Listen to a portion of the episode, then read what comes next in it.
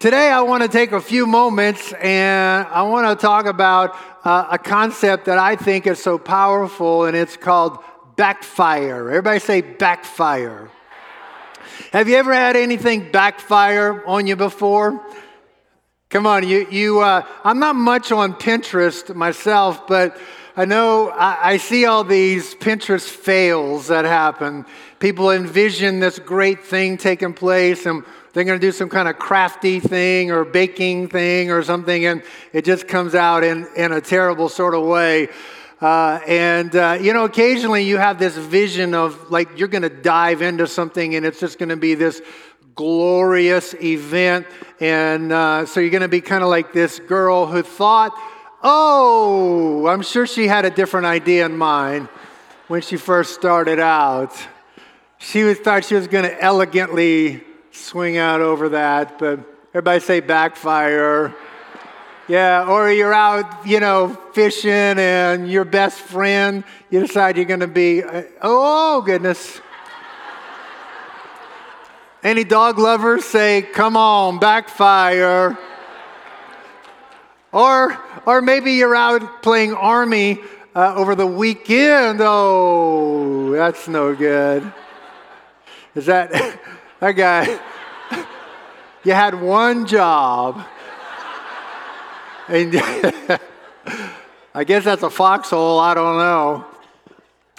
But uh, I think all of us have experienced uh, a backfire in our own world where, you know, we, we, were, we meant well with something we did or something we said, but it got taken wrong by somebody else and it kind of backfired on you even though you were trying to do well or uh, you know, maybe you launched into sort of a new business opportunity or a new investment opportunity, and you thought you'd done your due diligence, but the whole thing backfired and you lost out. I think we've all experienced that.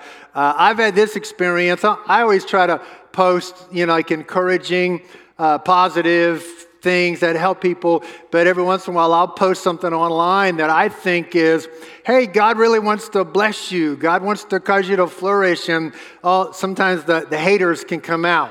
But ever had it, the flamethrowers come out after them online? If you don't, that means you don't post anything online. So, but uh, what I really want to talk about today is, is this incredible idea is that God specializes in making the plans of the devil backfire against him. And there's no better weekend for us to remember that than this weekend. One of my favorite scriptures is John 10 10 which uh, is it gives us a great story and helps us understand that there's two forces at work in the world that we live in. There's a thief, the devil, who comes his job is, his agenda is he wants to steal, he wants to kill, he wants to destroy. But Jesus said, I've come that you might have life, and not just life, but life that's more abundant, that you would live a great life, that you would even have eternal life. And I think all of us, with, without a lot of study or scrutiny, would recognize that there really are kind of these two forces at work. There's the force of evil, that is out to steal, kill, and destroy anything it can get its hands on. And then there is, there is God who is for us, a God who wants to give us life, who wants to give us an, an abundant life. And, and that is the devil is at work in every person's world uh, to steal, to take away what belongs to you, to kill, to bring death where God wants to bring life, and that may be in your, your own personal soul, that may be in your marriage, that may be in your career, it may be in some of your relationships, or, or even the devil is out to destroy, to tear down something that you already have, but he wants to, to bring it down. And there's a couple of stories in the Bible, I think, that exemplify this concept of backfire so powerfully. There's a young man named Joseph uh, in the book of Genesis who, at 17 years old, the Bible said Joseph had a dream. And, and the truth is, Joseph isn't alone in that. I think every one of us has been given by God a dream in our heart. In other words, you, you've, been, you've been given a sense of purpose for life, and there's a dream inside of you about something that you could bring better to, something that God could use you for. There's something that concerns you or something you want to make a difference with. And, and a lot of us have dreams, but there, and, it, it, a dream can be powerful. It can give you this sense of destiny, this sense of purpose that is born out of the dream that is inside of you. But I don't know if you've ever had this experience, but I'm sure you have. On the way to trying to fulfill that dream, there are forces that are conspiring to kill your dream, to destroy your dream, to, to do away with your dream. And, and Joseph experienced the, that in, in, a, in an incredible way. He, uh, he, his dad was kind of really played favorites a little bit with Joseph, but I'm sure he loved all of his sons, but it appeared that Joseph was the favorite son. And how many of you know that when, when the other child appears to be the favorite child, that's no fun. And, uh, but the truth is, I, I think all of us can know this everybody can be God's favorite son. God's favorite daughter. And there's a mantle of blessing, just like the mantle of blessing that God put on Joseph, that God wants to put on you for your dream. There's favor for your dream. There's grace for your dream. There's help from heaven for your dream. But here is Joseph, and he's 17 years old, and he's not too skilled at his leadership skills yet. And he shows up to his brothers and he shows up to his dad and he says, Hey guys, just want you to know I had a dream and I'm going to be the boss of you. That's not the way to inspire people to follow your leadership. And so his brothers are even more aggravated with him than ever. And, uh, and so they conspire to kill Joseph.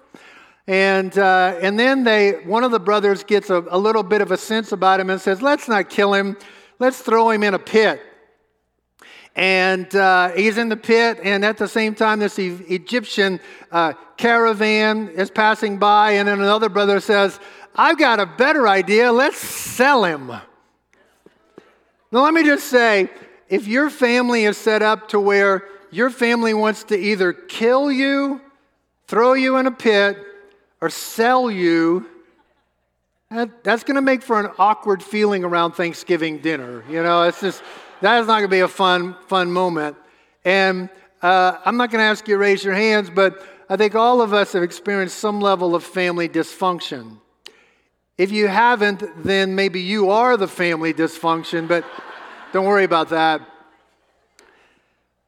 But you know, Joseph's journey was incredible because he gets sold off uh, to slavery, but the favor that's on his life causes him to rise in Pharaoh's household, and um, and now he is, you know, in the palace, which even in there could steal your dream if you get distracted from what God really wants you to do with your life. And then in the midst of that, Potiphar's wife decides Joseph doing good, looking good, and she wants Joseph to sleep with her. And he's like, No way, I'm, how could I sin against God and sin against um, your husband and uh, sin against the purpose of my life? And uh, so she lies about him. Ever had anybody lie about you? There's no fun at all. He gets thrown in the prison, and, and here's this, this guy who experienced the pit, he experienced the prison, he experienced the palace. He's had good days, he's had bad days, uh, he experienced people lying about him, he's got family issues going on, injustice happening all around him. And the truth is, the beautiful thing about Joseph is he, he never lets all that get inside of him. And I think a lot of those experiences are intended by the enemy, not just to distract or deter us from what God has for us, but if he can get us with a, with a resentful thing inside of us, we're done. If, if he can get us to where we're bitter on the inside about life or about people or, you know, you, all, men are bitter against women, or women are bitter against men, or we're bitter against leaders or presidents or whatever, eh, you get this caustic thing inside of you. That's destroyed your dream. You're done. You're, you're done on the inside. But Joseph is able to cast all of that off. And Genesis 50, verse 20 says, As for you, you meant evil against me to steal, kill, destroy, but God. Everybody say, but God. That's backfire. but God meant it for good in order to bring about this present result to preserve many people alive. God caused all the evil that was intended to go towards Joseph to backfire and turn into good in his life. Amen. And, and, and I, that is what God wants to do for you. As I think about Joseph, I think it's a beautiful thing to have faith for a better future, to have hope even for a better future. But Joseph has this ability to look back into his past and have faith for his past and call his past good, even though his past didn't seem fair, even though his past felt like injustice was handed to him. And everybody in this room can sing the Somebody Done Me Wrong song, right? We've all had wrong done to us. And the truth is, we've all done wrong. Hello? Everybody in this room, you've done something stupid. I know a lot of you, so I know it's true.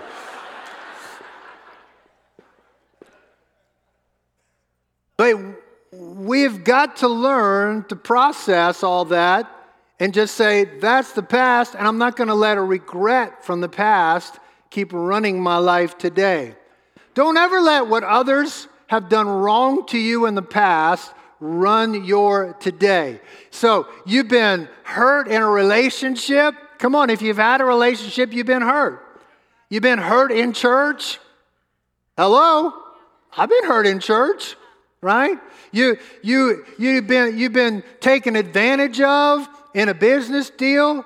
You got to learn to forget about it. Put your life in the hands of the God who causes evil plans to backfire.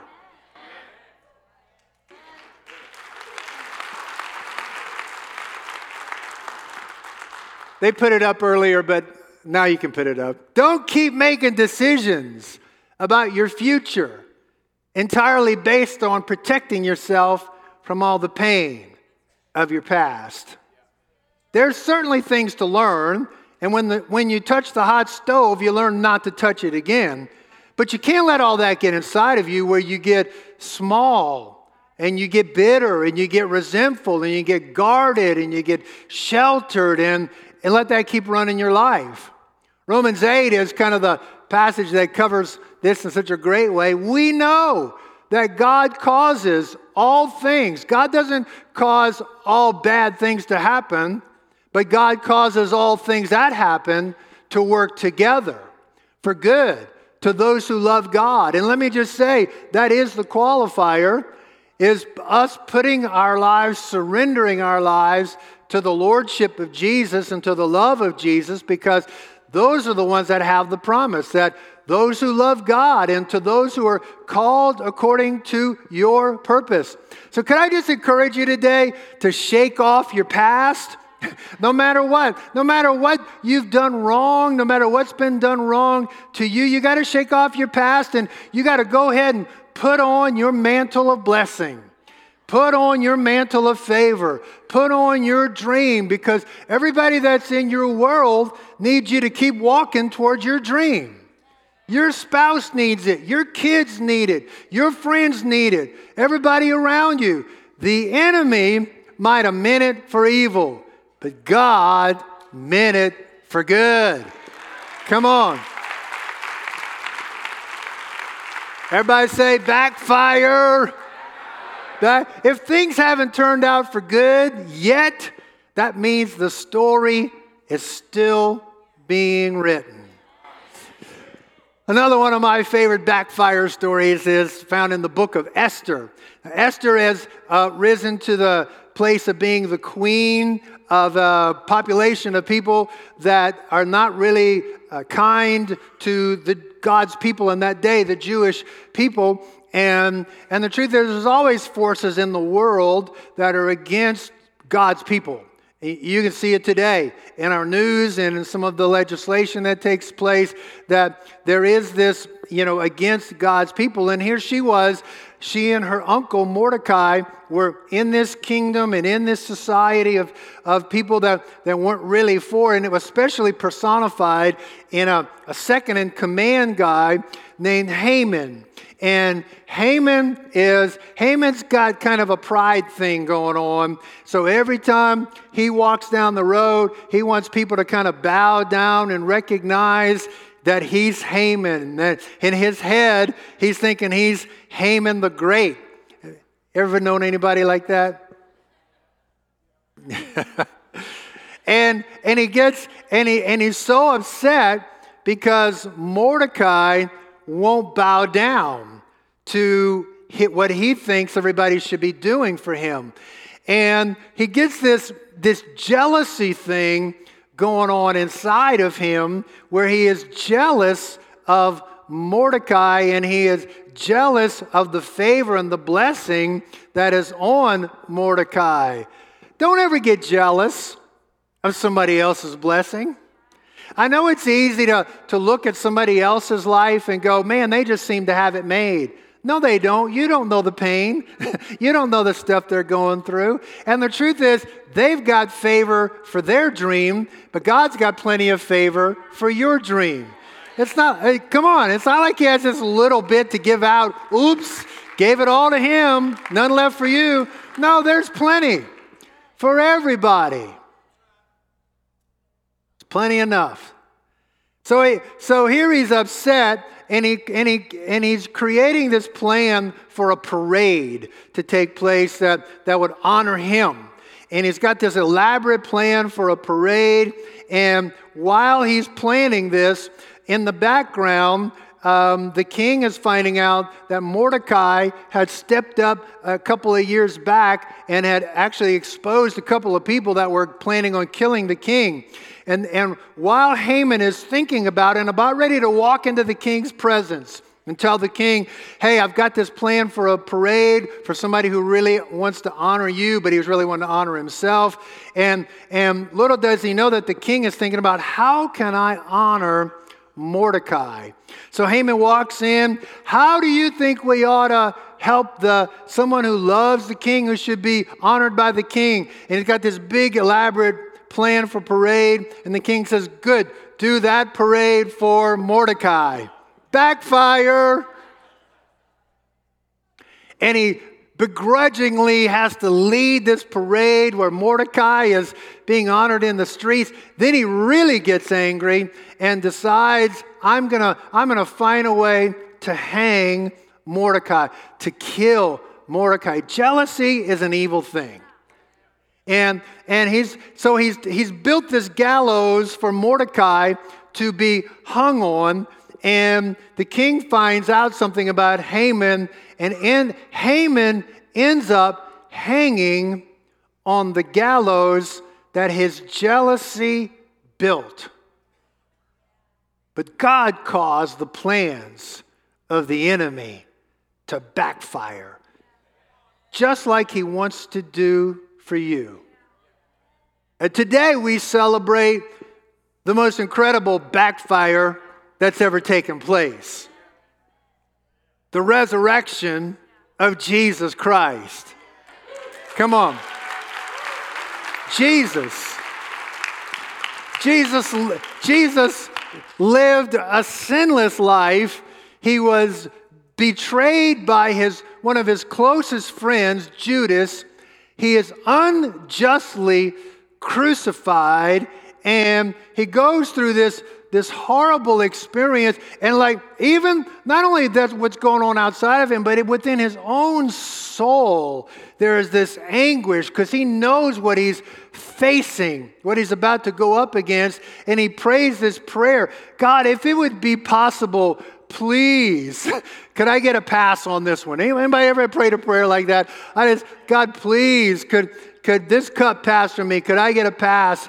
And the Bible records this incredible idea that Jesus goes to the cross, goes to hell, and the enemy thinks, I've defeated Jesus. I've gotten Jesus out of the picture. Little does he realize that Jesus isn't getting out of the picture, he's taking over the picture. And the Bible says that Jesus takes the keys, which is the authority of death, taken away from the devil takes the authority of hell, takes it away from the devil, takes the authority of the grave. The devil's plan to destroy Jesus, he backfires. And the Bible literally says Jesus defeats death by dying. So, what does that even mean? Hebrews 2 says, Therefore, since the children share in flesh and blood, he, Jesus, also partook of flesh and blood, became just like us, that through death he could render powerless him who had the power of death, that is, the devil. Every one of us would deserve death. Every one of us has done something wrong. Every one of us could not stand in a place. It would be the biggest mistake in the world to say, I don't deserve this. You don't want what you deserve, but I don't want what I deserve.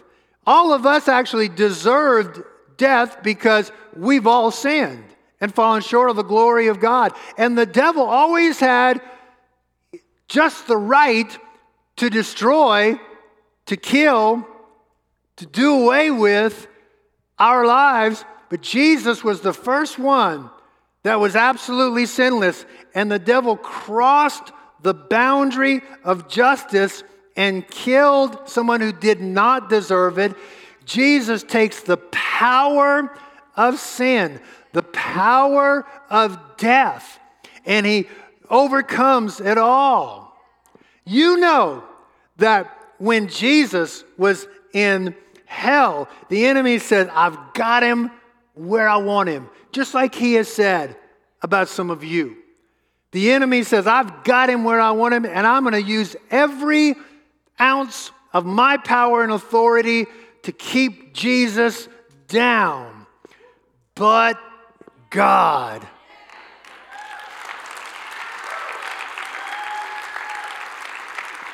raised Jesus from the dead.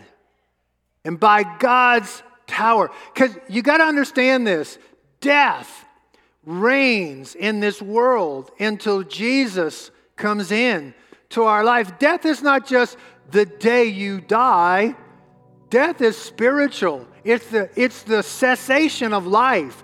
There are people who are they're they're breathing, they're moving, but they're not alive. They, their dream has died. Their, their soul has died. They're just going through the motions.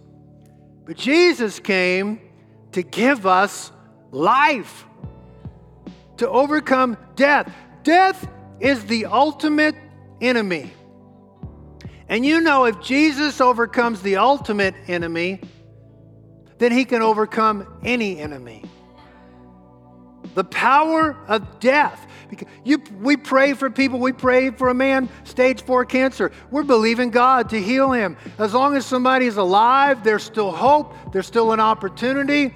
But once somebody has gone on, how many of you know that that's greater than any sickness, any financial strain, any relationship conflict, any kind of broken heart? But the greatest enemy has been rendered powerless.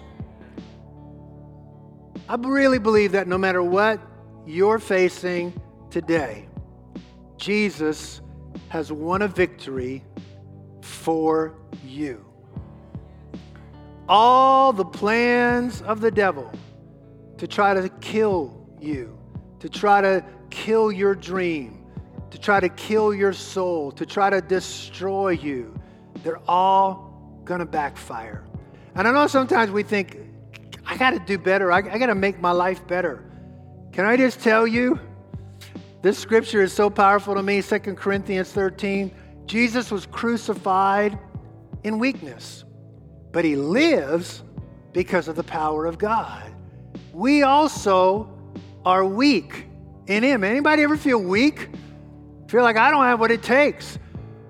Yet we live with him because of the power of God directed toward you.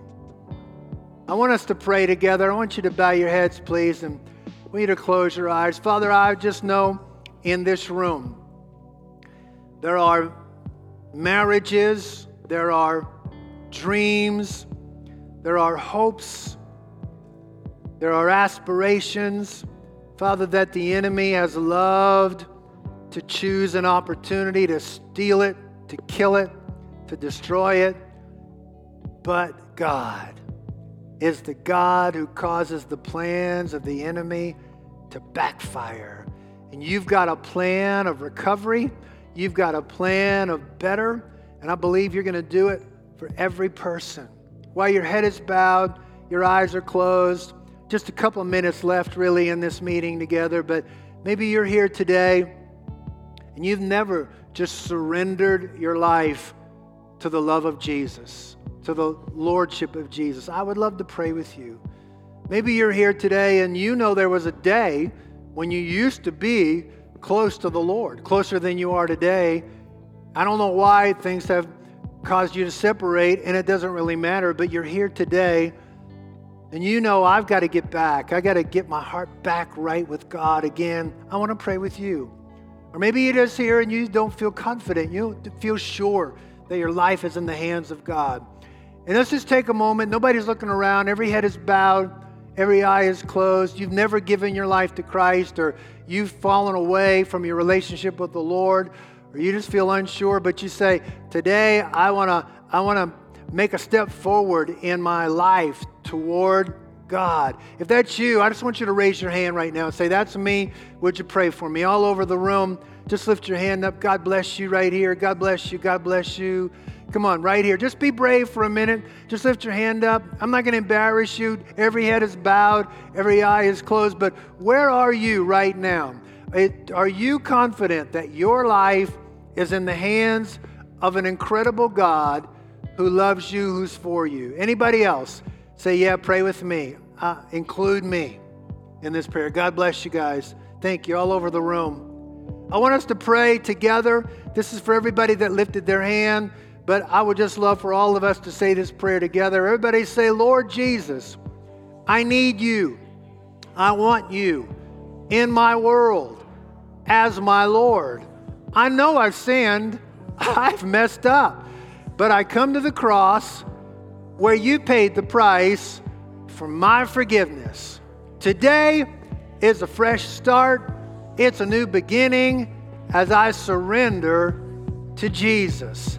Help me become the person you created me to be. Amen. Come on, let's thank the Lord. Amen.